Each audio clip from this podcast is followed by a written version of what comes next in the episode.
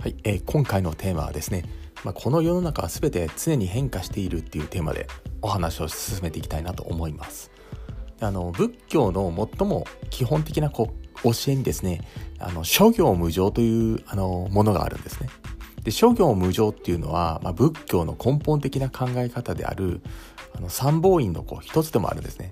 でちなみになんですけども三宝院っていうのは諸行無常諸行無我えー、二反弱情っていうこの3つがあるんですね。で、平家物語の冒頭でもある、あの、祇園少女の鐘の声、諸行無常の響きありっていうね、あの、よく知られた、あの、冒頭の言葉にもあるんですけども、えー、これはどういった意味なのかっていうとですね、永遠に続くものなど、まあ、ないっていうことを指しているんですね。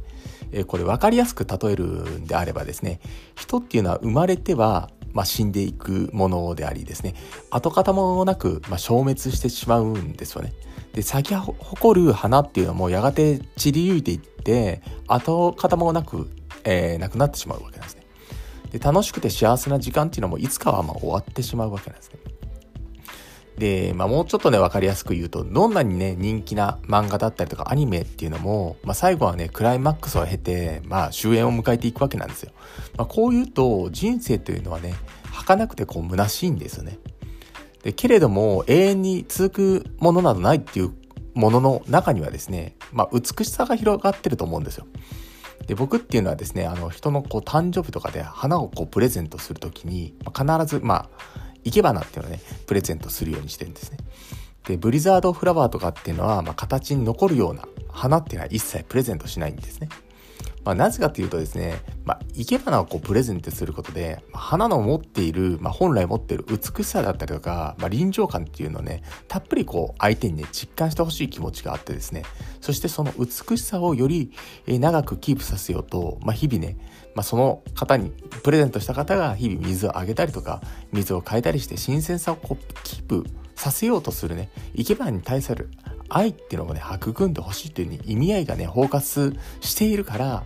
えー、僕はね、あの、生け花をプレゼントをしていることなんですね。で、これはブリダードフラワーではね、一切ね、語ることはできないんですよ。まあ、それに、ね、あの、いずれにしてもその花ってのは月日が経つにつれて、まあ、枯れてしまって、まあ、跡形もなく、まあ、消えていってしまうんですね。で、まあ、けれどもね、花に対するそれまで培ってきたこう愛情表現をしてきた過程っていうのは、まあ、一生に残る財産になってくるんですね。まあ、その過程ってのはどんな場面でも必ず生きてくるんですよ。えー、どなんとも儚くても虚しいけど美しい物語ですね。こう生け花に対するこう愛情を育んでいったプロセスっていうのはあの生け花をこうプレゼントすることでしかこう開かれていかないわけなんですね。だからあの僕はね高価な花をこう大切な方にプレゼントしたりとかですね。まあそういったことはね、すごい、それ相応の価値があると思ってるんですね。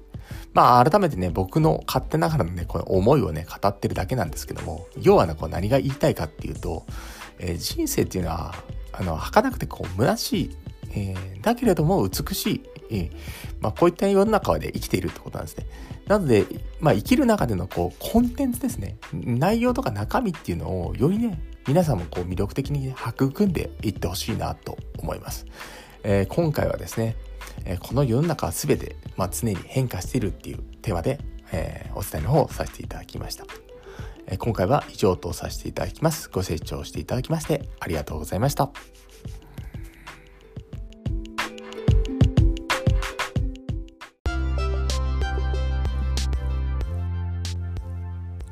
今回も最後まで視聴していただきましてありがとうございました。この配信では人生のレベルアップを目的とした自身の失敗経験から学ぶ成功法則っていうのを語っています。また、資本主義経済の中で人生レベルを飛躍していくためには自分で稼ぐ力を養うのが最優先事項だと考えております。自由度の高い生き方をこう体現するには自分のビジネスを持つという視点がとても大事な考え方です。今後の時代の背景から一人起業をしたい方やビジネスを持ちたいと思う方にはですね、おすすめな無料ビジネス講座も行っていますので、チャンネルの説明ページからぜひともご登録お願いいたします。ではまた次の放送でお会いいたしましょう。